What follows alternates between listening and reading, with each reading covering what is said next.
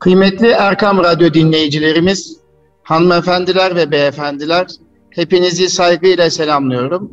Bendeniz Nuri Özkan, İstanbul Gönüllü Eğitimci Derneğimizin yani İGEDER'imizin katkılarıyla hazırladığı Eğitim Dünyası programındasınız. Bugün gerçekten özel bir gün. İstiklal Marşımızın kabulünün yıl dönümü. Dolayısıyla İstiklal Marşımızın 100. yılını tüm Türkiye'de coşkuyla kutluyoruz. Coşkuyla anıyoruz hepimizin bildiği gibi Türkiye Büyük Millet Meclisi tarafından 2021 yılı İstiklal Marşı yılı ve Mehmet Akif Ersoy anma yılı olarak ilan edilmiş bulunmaktadır. Dolayısıyla bir eğitimci olarak, bir öğretmen olarak biz de Mehmet Akif Ersoy'u ve İstiklal Marşı ruhunu Erkam Radyo'dan sizlere taşımak istedik efendim. Efendim bugün konuğumuz eğitimci, yönetici ve edebiyat öğretmeni Göksel Orhan Beyefendi ile birlikteyiz. Göksel Orhan Beyefendi ile Mehmet Akif Ersoy'u, Mehmet Akif Ersoy'un kişiliğini ve onun kişiliğinden, şahsiyetinden günümüzün gençlerine transfer ederek bir takım paylaşımlarda bulunacağız. Yine Mehmet Akif Ersoy'un kişiliğinden yola çıkarak istiklalden istikbale uzanan güçlü Türkiye'nin marşı olan İstiklal Marşı ruhunu sizlerle paylaşıyor olacağız. Efendim bugün konuğumuz tekrar anons ediyorum. Eğitimci, yönetici, edebiyat öğretmeni Göksel Orhan Beyefendi ile birlikteyiz. Göksel Bey hoş geldiniz. Hoş bulduk, teşekkür ediyorum. Gerçekten bugün farklı bir gün. Ee, İstiklal Marşımızın kabulünün 100. yılı e, olduğu için de Allah'a hamd ediyorum. Öncelikle teşekkür ediyorum. Zaman ayırdığınız için, radyomuza zaman ayırdığınız için ve radyomuzdan tüm Türkiye'ye eğitimciye, anneye, babaya, gençlerimize böyle güzel bir paylaşım fırsatı verdiğiniz için size teşekkür ediyorum efendim. Ben teşekkür ediyorum. Evet Göksel Bey, yıllardır eğitimcilik yapıyorsunuz, edebiyat öğretmenisiniz, yöneticisiniz. Gençlerimize e, tarihi şahsiyetlerimizi anlatan bir kişi olarak bugün sizin ağzınızdan hem bir edebiyat öğretmeni olarak sizin ağzınızdan Mehmet Akif Ersoy'u ve onun şahsiyetinden istiklalden istikbale uzanan güçlü Türkiye'nin İstiklal Marşı ruhunu yeniden gençlerimize anlatmak istiyoruz efendim. Öncelikle Mehmet Akif Ersoy ve Mehmet Akif Ersoy kimdir? Onun şahsiyetiyle birlikte gençlerimize neler söylemek isteriz efendim? Buyurun. Ee, teşekkür ediyorum. Ee, milletin sesi, alkışı sevmeyen şair Mehmet Akif'in hayatından e, sanatından, şahsiyetinden e, ve İstiklal Marşımızı yazışındaki ruhundan, özelliklerinden bahsetme fırsatı verdiğiniz için minnettarım. Efendim biz teşekkür ediyoruz. Buyurun. Üniversitede yıllarında da Akif'i anlatmayı çok sevmişimdir ve kendime hep görev atletmişimdir. Her etkinlikte ve her programlarımızda Mehmet Akif'in şahsiyetini ve duruşunu, tavrını öğrencilerimizin zihinlerine nakış nakış, gönüllerine ilmek ilmek işlemek için büyük bir gayret sarf ettim ve bunu kendime bir görev olarak e, hissettim. Ondan dolayı tekrar teşekkür ediyorum. Milletin sesi diyoruz Mehmet Akif'e çünkü hep milletin arasında olmuş ve milletin inancını, cesaretini, imanını her yönüyle anlatan bir şairdir. Öyle bir özelliği var ki demirden bir iradeyi ahenkler ray üzerinde yürüten kararlı bir adamdır Mehmet Akif. Şöyle hayatını incelediğimizde sanki bize şöyle bir seslendiğini hissederiz. En iyi nasihatın örnek o insan olmaktan geçtiğine inandığını görürüz. Bunu nasıl fark ediyoruz? Şöyle fark ediyoruz. Mehmet Akif e, biliyorsunuz ki Baytarlık Mektebi'nde okumuş ve Baytarlık Mektebi'ni bitirmiş birisidir. Katıldığı yarışmalara baktığımızda Mehmet Akif'in her yarışmadan birinci olarak çıktığını görüyoruz. Mesela bu yönünün çok modellenebilecek bir özellik olduğunu fark ediyoruz. Gülle atıcılığında, binicilikte, güreşte e, hep birinci olmuş. İstanbul Boğazı'nı yüzerek karşıdan karşıya geçmiş ve Baytarlık Mektebi'ni de birincilikle bitirmiş bir şairdir Mehmet Akif. Ve bu özelliğiyle bir işi yapıyorsan en iyisini yapmak gerektiğine inandığını görüyoruz Mehmet Akif'in ve böylece elimizdeki olan yaptığımız her işin en iyisini yapmak için alın terimizi, akıl terimizi ve gönül terimizi dökmemiz gerektiğini fark ediyoruz. Bir başka yönüyle Mehmet Akif kendi öz benliğinde biriken bir şairdir, insandır. Evet Mesela der ki ihtiyar amcanı dinler misin oğlum Nevruz? Ne büyük söyle ne çok söyle yiğit işte gerek. Lafı bol, karnı geniş soyları taklit etme. Sözü sağlam, özü sağlam, adam ol, ırkına çek. Kısaca Akif aslında bize diyor ki yerinde mayalan dostum. Yeraltı suları kaynakları gibi kendi öz benliğinde birik. Zamanı gelince toprağın bir yerinden çıkacak, sevgisizlikten yoksun gönüllere, bilgisizlikten çatlamış zihinlere abı hayat olacaksın. Ve kendi öz kültürümüzden beslenmeyi özellikle vurgulayan bir şairdir. Zaten biz düşündüğümüz zaman mesela bir aslanı düşünelim. Aslan ileri doğru atılırken geriye doğru esner. Bizler de geleceğe atılırken geçmişten gücümüzü alacağız ve o şekilde ileri doğru atılacağız.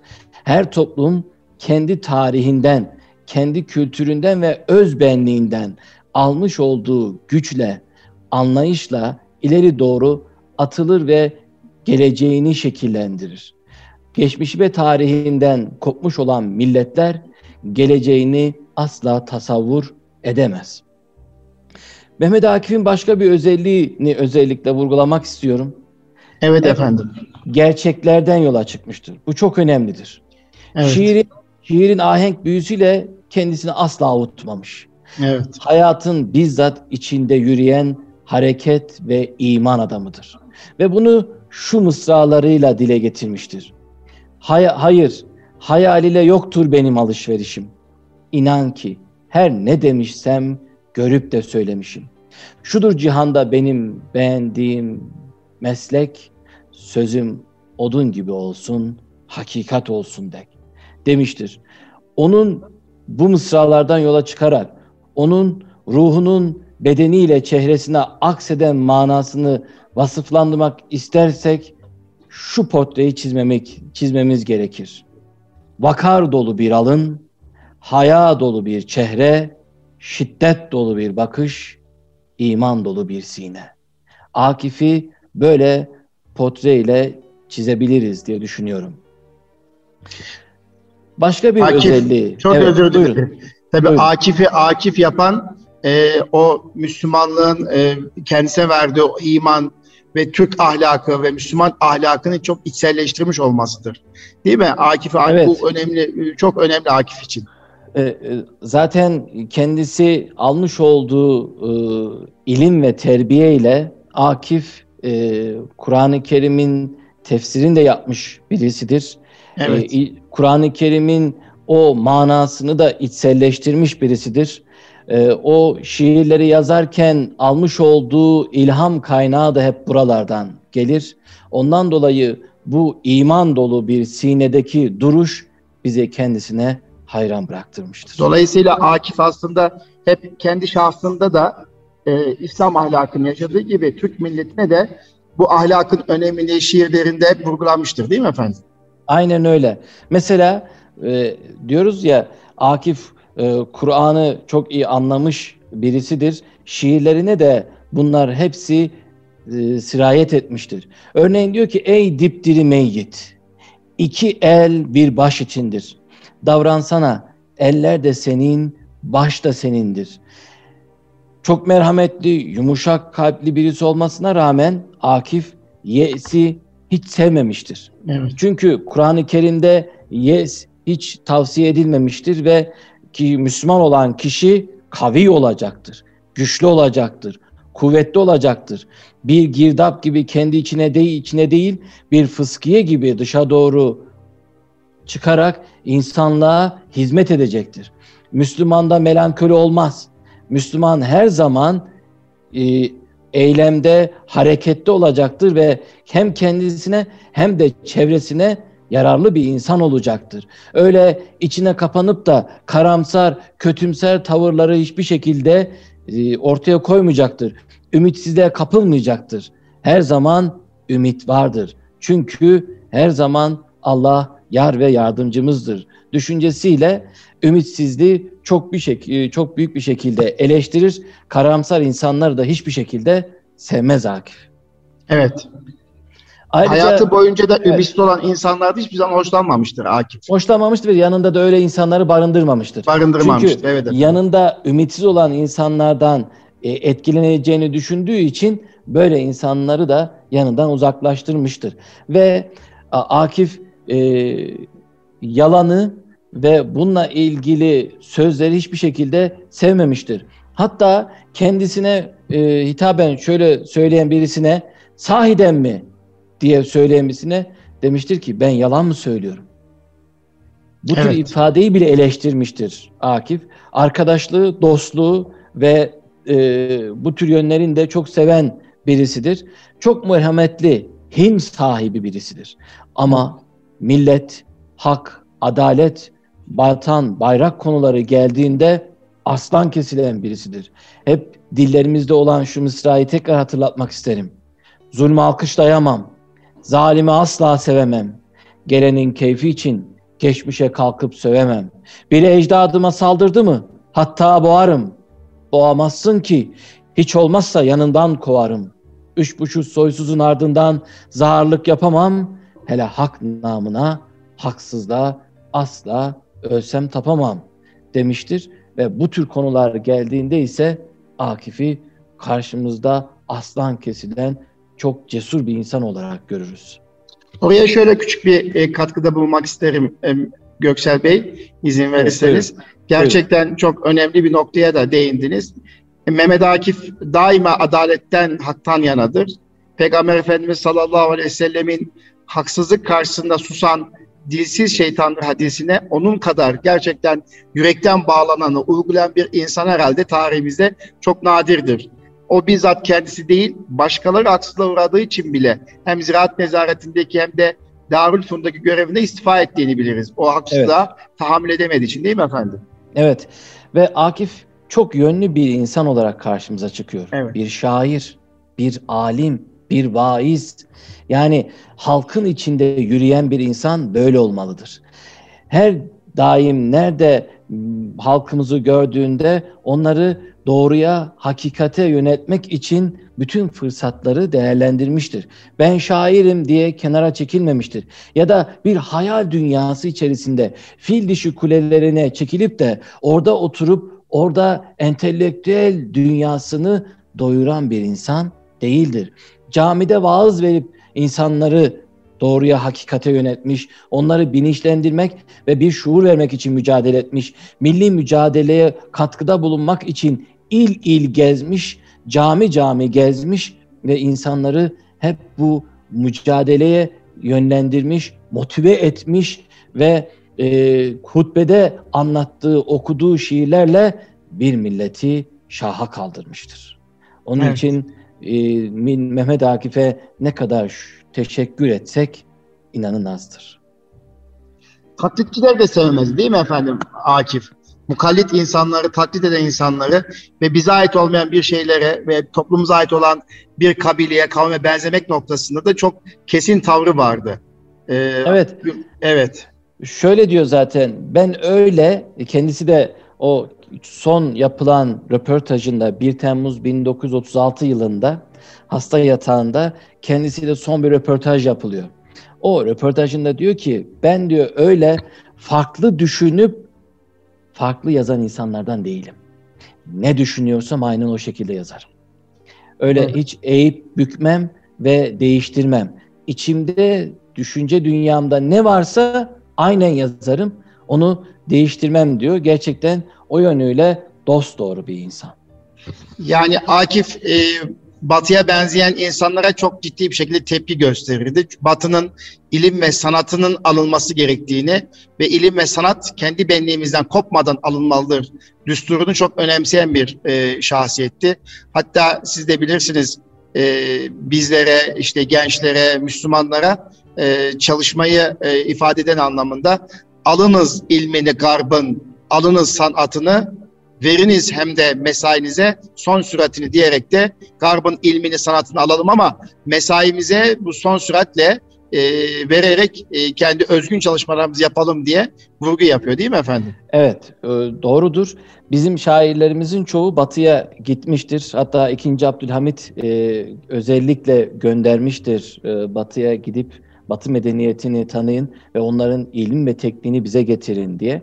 Mehmet Akif de gittiğinde e, Berlin hatıraları, hatıralarında, Berlin'deki e, anlatışlarında evet. biz görürüz.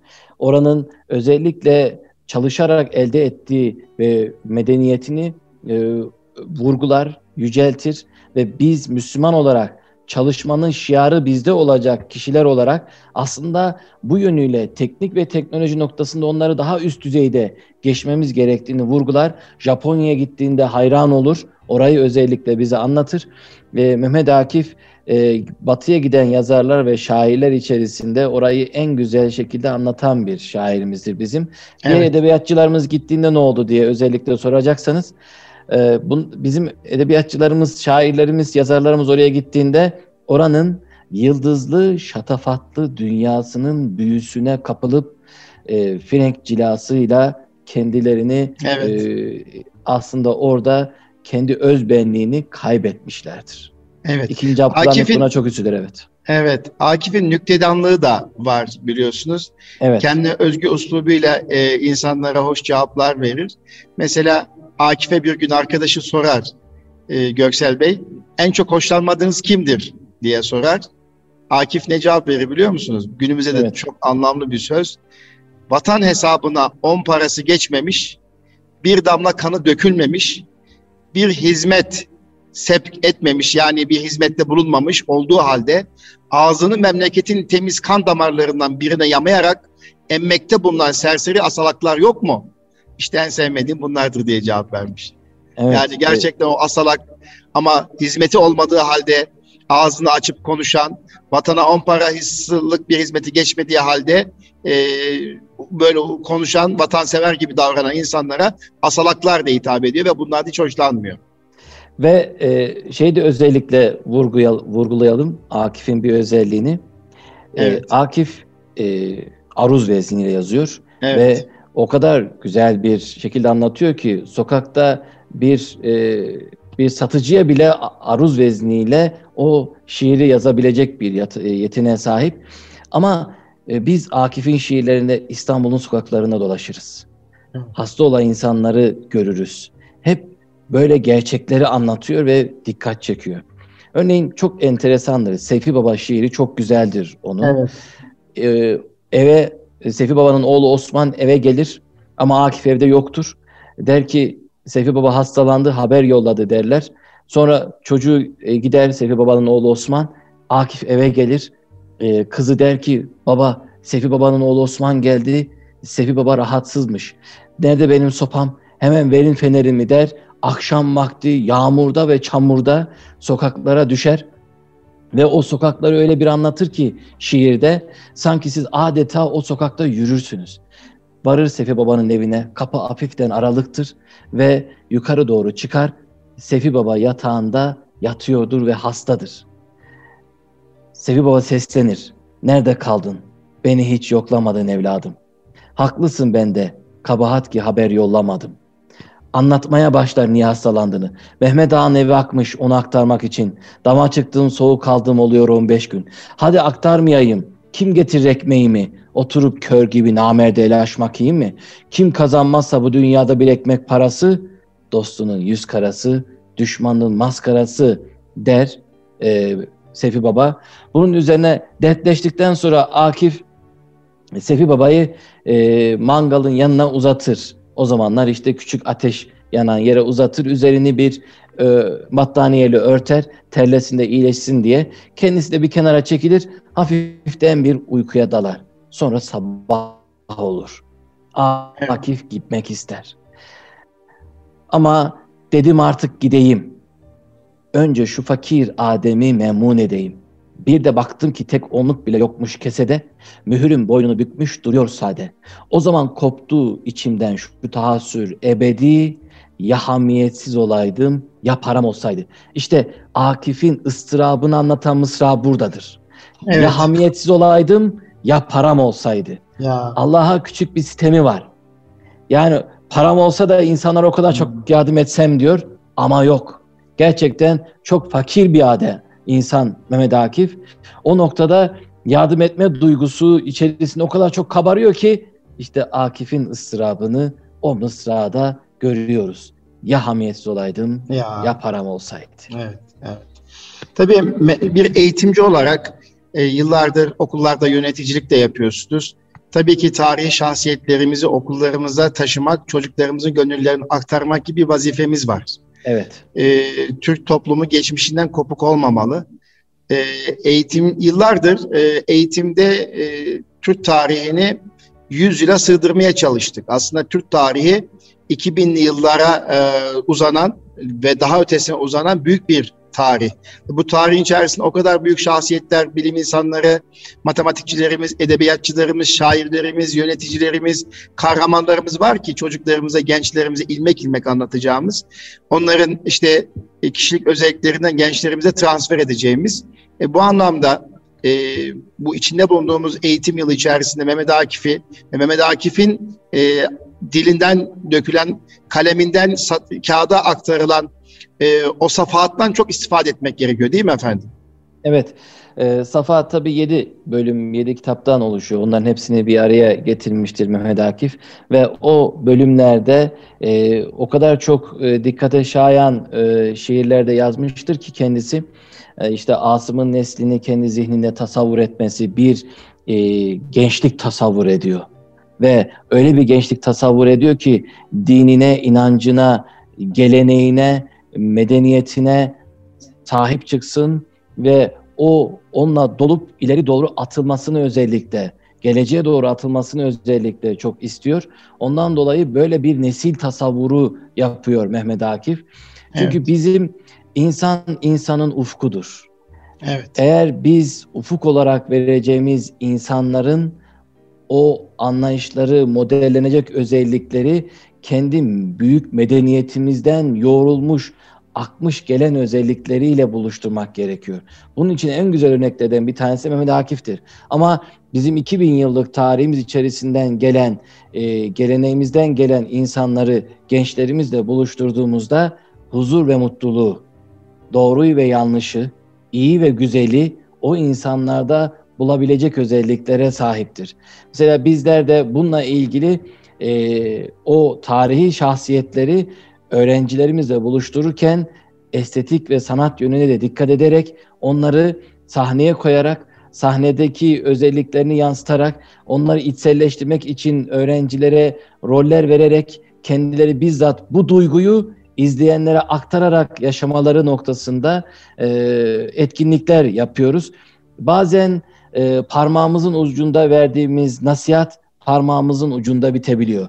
Ama evet. bu tür tabii bu tür şahsiyetlerin özelliklerini e, öğrencilerimize yaşatarak verdiğimiz zaman e, onlar ilelebet bunu e, kendilerine bir e, özellik olarak görüyorlar ve hayatlarına aktarma yoluna gidebiliyorlar. Mehmet Akif bu noktada en büyük şahsiyetlerden bir tanesidir.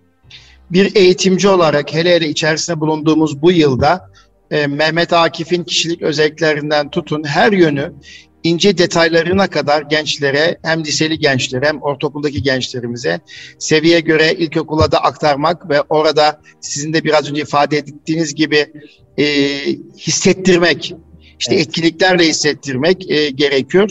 Peki okullarda bu anlamda e, neler yapıyorsunuz efendim? Neleri planlıyorsunuz? Mehmet Akif Ersoy'un e, kişiliğini kavratmak ve İstiklal Marşı ruhunu gençlerimize aktarmak için hangi etkinlikleri yapabiliyorsunuz?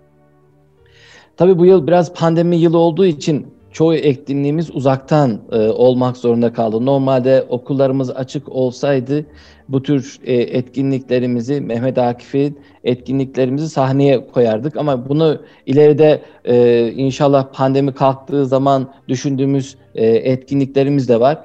Şu anda biz okulumuzda e, bir Mehmet Akif e, Ersoy'u anlama, İstiklal Marşı'nın ruhunu kavrama noktasında hem yarışmalar hem etkinlikler noktasında bir seferberlik başlattık. E, Mehmet Akif ve İstiklal Marşımızla ilgili ana sınıfından ilkokul, ortaokula ve liseye kadar tüm kurumlarımızda e, yarışmalar, etkinlikler başlattık. E, Mehmet Akif Ersoy ve İstiklal Marşı ile ilgili resim yarışması, kompozisyon yarışması, şiir yazma yarışması, İstiklal Marşı'nı en güzel ezbere okuma yarışması, e, Safahat Yüreğimde şiir okuma yarışması Safahat'ın içerisinde biz öğrencilerimizi Safahat'la buluşturup Safahat'ın içerisindeki şiirleri okuyup onları özümsemeleri ve oradaki e, duygu ve düşünceyi almaları noktasında Safahat'la buluşturmak adına bunu yaptık. Sonra bir başka yarışma yaptık. İnşallah onu önümüzdeki yıl 27 Aralık'tan önce düşünüyoruz. O da e, manzum hikayeleri sahneye koyma yarışması. Mehmet evet. Safahat'taki manzum hikayeleri öğrencilerimiz kendileri senaryolaştırıp sahneye koyup orada biz e, inşallah pandemi kalktığında izlemek. Bir de tabii en güzel şeylerden bir tanesi de e, Mehmet Akif Ersoy konulu bir kısa film yarışması evet. yapmayı planlıyoruz. Bir de ayrıca e, tabii şiir yazılır, şiir okunur ama konuşmak hepsinden daha zordur. Biz her yıl yaptığımız etkili ve güzel konuşma yarışmasında da bu yıl Mehmet Akif Ersoy ve İstiklal Marşı konulu e, etkili ve güzel konuşma yarışmasını il çapında öğrencileriyle birlikte yapmayı düşünüyoruz. Ve bu yarışmada öğrencilerimizi sahnede dinlemeyi şimdiden heyecanlanıyorum. Çünkü çok İnşallah. güzel, çok güzel ve çok keyifli bir e, program ve etkinlik olacağına e, yürekten inanıyorum ve büyük bir heyecanla pandeminin kalkıp bu tür etkinliği yapmayı planlıyoruz. Tabii güzel söylediniz. Ee, okullarda tabii çocuklarımıza dönük etkinlikler yapılırken genellikle e, sizin gibi Türkçe, edebiyat, sosyal bilgiler, tarih gibi öğretmenlerimiz e, ön planda oluyor. Lakin aslında Mehmet Akif kişiliğiyle, özellikleriyle, ortaya koyduğu mücadele ruhuyla ve istiklal bize kazandırdığı istiklal marşı ile bütün branş öğretmenlerimizin, bütün ders öğretmenlerimizin içselleştirmesi gereken e, bir kişi, bir şahsiyet. Özellikle İstiklal Marşı ruhunu bütün öğretmenler yüreklerinde hissetmeliler. Çünkü eğitimin en önemli unsuru biliyorsunuz öğretmenlerdir. E, ki Mehmet Akif de e, öyle söylüyor öğretmenler, okulları ve Türk milleti ayağa kaldıracak en önemli unsur olarak görüyor Mehmet Akif. Ve muallimler için, bizler için, öğretmenler için sizin de bildiğiniz gibi şöyle bir mısrası var. Muallimim diyen olmak gerekir imanlı, edepli, sonra liyakatli, sonra vicdanlı diyor. Dolayısıyla bir muallim olmak gerekirse eğer önce imanlı olmak gerekiyor. Sonra evet. edepli olmak gerekiyor, liyakatli ve sonra da vicdanlı. Bakın Mehmet Akif'in bu merhamet hissi yine bu şiire de girmiş. Yani öğretmen bir, aynı zamanda vicdanlı olmalı, merhamet duygusu olmalı, hamiyet duygusu olmalı diye mısrasında bir öğretmende olması gereken dört özelliği kısa öz bir şekilde anlatıyor. Doğru mu efendim? Evet. Yani kişi kendi yaşayıp e, duruşuyla her özellikleriyle ortaya koymadıkça karşıdaki insana tesiri olmaz diyor. Kısaca aslında anlatmak istediği bu. Siz hem bu özellikleri edineceksiniz ki öğrenciler üzerinde bir tesiriniz olsun. Yoksa aslında bu noktada hiç... öğretmenlere de bu ruhu vermek için her ne kadar evet öğretmeniz Mehmet Akif'i tanıdığımızı düşünüyoruz. Ee, bununla birlikte e, çocuklarımıza transfer yapabilmek için eğitimcilere de bu konuda ciddi bir şekilde Mehmet Akif'i anlatmak gerekiyor diye düşünüyorum. Velilerimize Mesela, belki yetişkinlere yeniden Mehmet Akif'i anlatmak gerektiğini düşünüyorum. Aynen. Mesela Yavuz Bülent Bakiler Akif üzerine çok güzel anlatır ve yazar.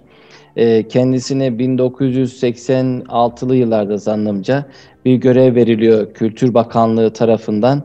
E, ee, 40 il yanlış hatırlamıyorsam hepsini tek tek gezip her yerde Yavuz Bülent Bakiler Mehmet Akif anlatıyor. Evet. E, mesela böyle bir e, şey vizyon ve e, şey belir hedef belirlemek gerekiyor.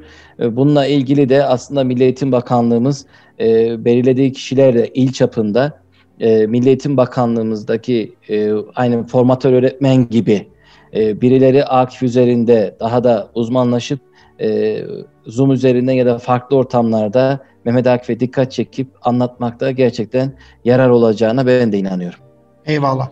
Tabii gelelim e, istiklalden istikbale uzanan e, güçlü Türkiye'nin, güçlü milletin marşı İstiklal Marşı.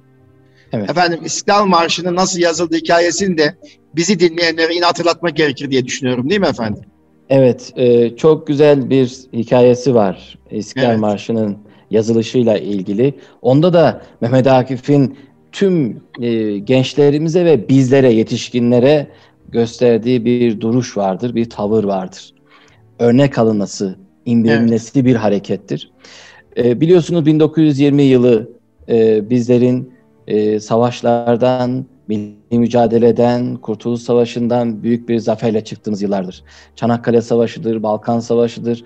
E, büyük bir Mehmetçiğimizin ve Türk halkının büyük bir zaferleriyle sonuçlandığı savaşlardan sonra e, Genelkurmay Başkanlığı Milli Eğitim Bakanlığı'na müracaat eder. Ve der ki bu savaşlarımızın manasını anlatacak, halka ve askere heyecan verecek ve diğer milletlerde bulunan milli marşlara denk olacak bir marş ister. Genelkurmay Başkanlığı. Bunun üzerine Milli Eğitim Bakanlığı da e, bir genelge yayınlar. Bu genelgede e, der ki e, milli marş yazılması ve bu birinci olunan söze ve besteye 500 lira ödül olarak genelge yayınlanır ve yarışma başlar. Yarışma başladıktan sonra o dönemin de büyük şairleri var tabii. O evet. şairlerin de şiire aldığı kalemlerle birlikte 724 şiir toplanıyor. Ama bu 724 şiir içerisinde herkesin malumudur. Mehmet Akif yoktur. Ya. Mehmet Akif kalemi eline almamıştır ve heyecan duymamıştır. 724 şiir incelenir 23 Aralık 1920 yılında. Heyet toplanır, şiirleri tek tek incelerler, bakarlar ama e, şiirlerin içerisinde bu milletin Mehmetçiğin, cephedeki savaşan Mehmetçiğin, özellikle Garp cephesinde savaşan Mehmetçiğin heyecanını, inancını, cesaretini anlatacak, o coşkuyu veren bir şey bulamazlar. Çünkü bunu anlarlar ki ve bilirler ki yazacak tek kişi vardır. O da milletin sesi, alkışı sevmeyen şair Mehmet Akif'tir. Ya evet. Derler ki biz nasıl ikna ederiz? Çünkü Akif'in katılmayışının tek sebebi vardır. 500 lira ödüldür. Çünkü Akif şöyle düşünüyordur. Cephede savaşıp bu toprağı şühedanın kanıyla sulayan bu milletin evlatlarına marş parayla yazılmaz. Evet. Öyle olduğu için zaten Akif kalem eline almaz.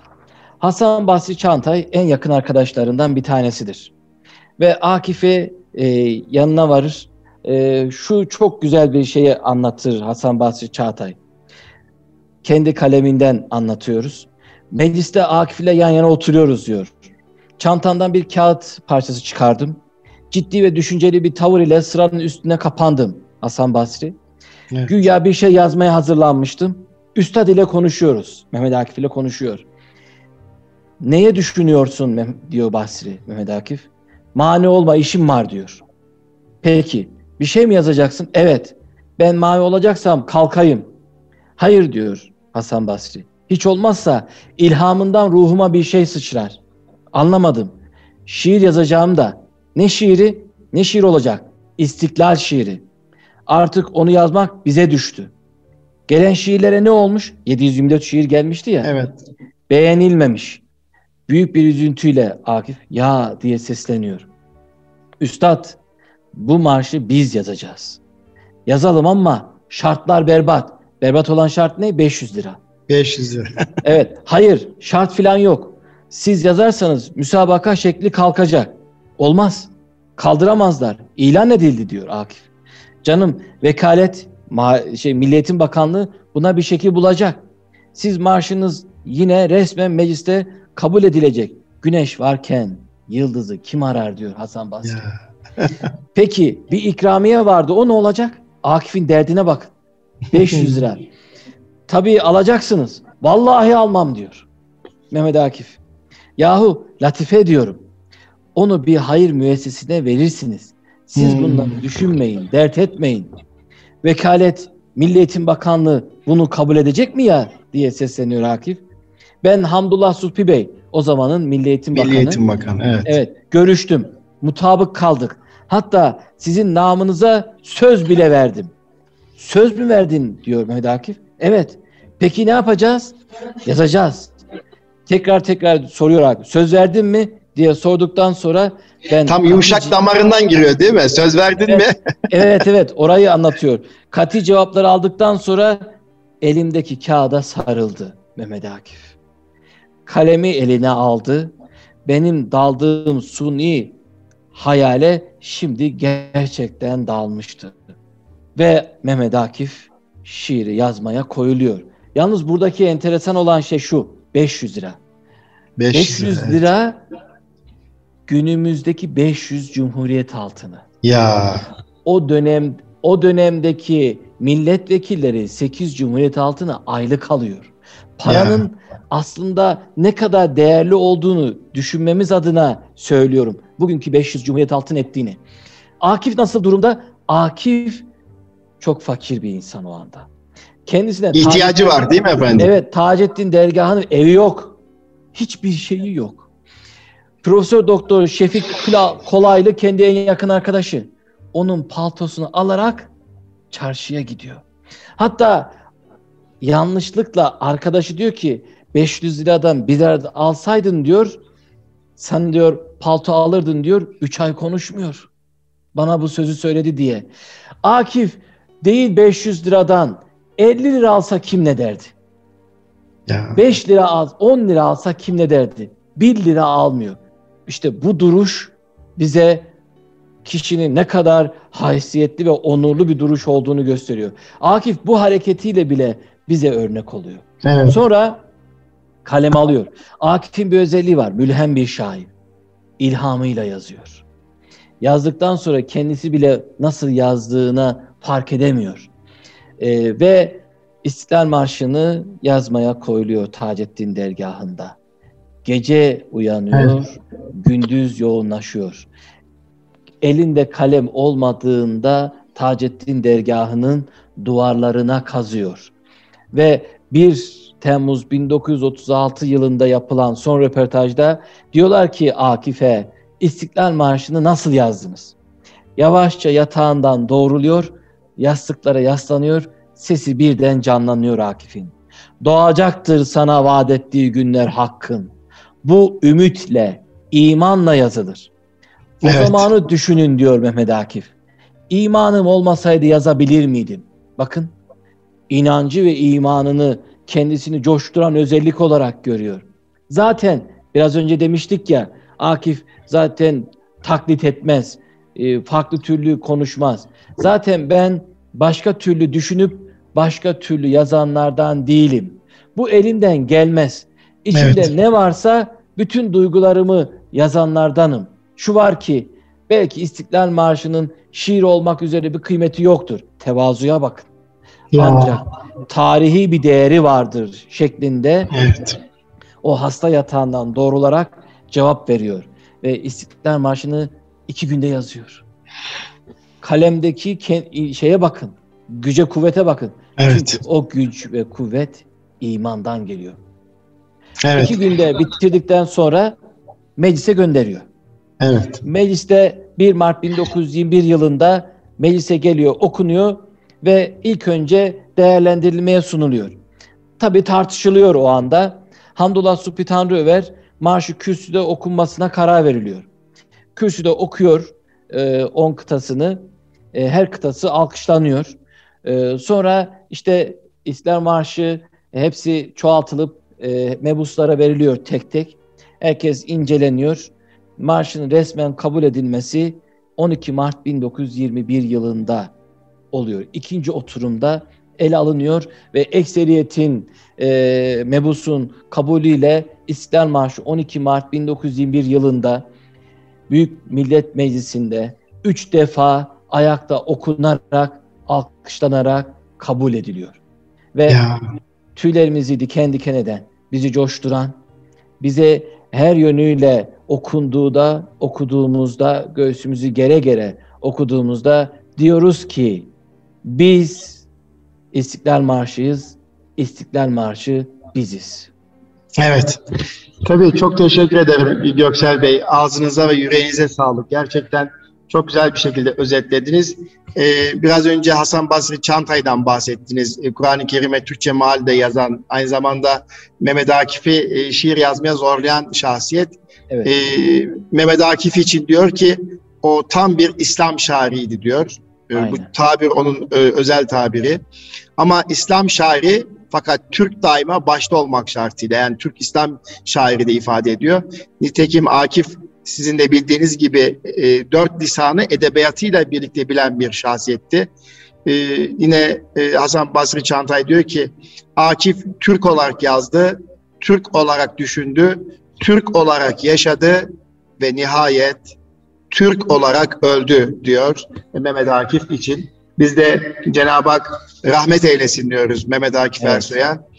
E, biraz önce girişte ifade edildiği gibi Cenab-ı Hak bu millete bir daha İstiklal Marşı Amin. yazdırmasın diyoruz efendim. Amin. E, kıymetli Erkam Radyo dinleyicilerimiz, hanımefendiler ve beyefendiler, bugün İstiklal Marşımızın yıl dönümü münasebetiyle eğitimci, yönetici, Göksel Orhan Beyefendi ile Mehmet Akif Ersoy'u ve İstiklal Marşı ruhunu ve İstiklal Marşı'nın yazılısını konuştuk. E, ağzına yüreğine sağlık. Efendim Göksel Bey son cümlelerinizi alalım. Hem gençlere hem ailelere hem eğitimcilere nasihat olması bakımından. Ondan sonra programımızı sonlandıralım. Daha sonraki zamanlarda bu yıl içerisinde Mehmet Akif Ersoy'un birçok kişilikleri var üzerinde anan durmamız gereken. Gençlerimize fayda olması açısından sizinle vaktiniz olursa bu sohbeti değişik vesilelerle yapmak isteriz efendim. Her zaman e, hazırım. Mehmet Akif'i anlatmak için eğer e, hani karıncaya demişler ya bu ateşi söndürebilir misin diye küçücük katre götürüyor ağzında. O yolda ölürüm ya demiş. Yani biz o yolda Akif'i anlatma yolunda küçücük bir katkımız olsa bile büyük bir mutluluk yaşarım. İstiklal Marşı'nı okuduğumuzda, satırlarına baktığımızda e, korkma diye seslenen Akif, bir bakarız ilk mısralarda e, bayrağımız nazlıdır, son mısralarda şanlıdır. Niye evet. şanlıdır? İkinci mısrada kaşlarını çatan bir e, bayrak vardır, nazlanan bir bayrak vardır. Sonunda şahlanan bir bayrak vardır, dalgalanan bir bayrak vardır. Çünkü bu millet canını, cananını, yarini, her şeyini vermiştir. Bu toprak uğruna, vatan uğruna, bayrak uğruna, o nazlanan bayrak uğruna kanını vermiştir. O kan kıpkırmızı orada durmuştur. Öyle olunca en son mısrada artık e, nazlık gitmiştir, böyle şanlanmaya başlamıştır. Çünkü artık bağımsızdır. İstiklali istikbali kurtulmuştur. Artık izmihlal yoktur. Artık hakkıdır, hakka tapan bir millet vardır. Ee, onun için e, arkadaş diye seslendiğinde yurdum alçaklara uğratma dediğinde Akif'in göğsünü siper et. Çünkü o göğüste iman vardır. O her şeye set çeker ve hiç kimse onu geçemez. Toprakları bastığında o toprak diye düşünme altında geç, yatan binlerce kefensiz yatan vardır. Onları asla aklından çıkarma. Çünkü sen şehit oğlusun. İncitme yazıktır. İncitmezsin. Karşına senin neler verirler versinler. Vatanın hiçbir uğruna değişme. Hiçbir şekilde vatandan uzak durma. Onu hiçbir şeye değişme. Ve şu coşkuya bakar mısınız? Onu özellikle vurgulamak istiyorum. Vatan kurtulmuştur, bağımsızlık tamamen ilan edilmiştir, istikbal, istiklal kurtulmuştur. Ruhumun senden ilahi şudur ancak emeli dediğinde en son vecd ile, coşku ile secde eder bin defa. O taşın, mezar taşın bile secde eder. Bin defa ne kadar şükretse azdır. Öyle ben coşarım ki, o kadar hale geldim ki gökyüzüne yükselir, başım arşa değer. Allah'ım sana sonsuz şükürler olsun ve her satırında o yerin altında yatan şehit Mehmetçiğin o e, ceriyahasından, o yarasından dökülen kan, o yaş onun için en kutsal özelliklerinden bir tanesidir. Öyle olunca bizler İstiklal Marşı'nın her satırında biz varız. Tarihimiz var, geçmişimiz var. Geçmişimiz var. Mehmetçiğimiz var, halkımız var, ecdadımız var. Kazmayla, küreğiyle bu vatanı kurtarmak isteyen ecdadımız var. Nene Hatun var. Şerife Bacı var. Mustafa Kemal Gazi, Mustafa Kemal Atatürk var. O satırlarda örnek alacağımız, hiç unutmayacağımız, her yönüyle örnek alacağımız insanlar var. Okuduğumuzda bu duygu ve düşüncelerle okumak bir ritüel gibi değil de bir yazı o dönemi düşünerek okuduğumuzda her hissiyatında biz göğsümüzü gere gere İstiklal Marşı'nı okuruz, okumaya devam edeceğiz, okutturacağız, ezberleteceğiz. O ruhu ilmek ilmek, nakış nakış öğrencilerimize işleyeceğiz. İnşallah efendim. Ee, biz eğitimcilere düşen en büyük vazife İstiklal Marşımızın ruhunu öğrencilerimize e, aktarmak olmalı. Bu çok önemli bir vazife.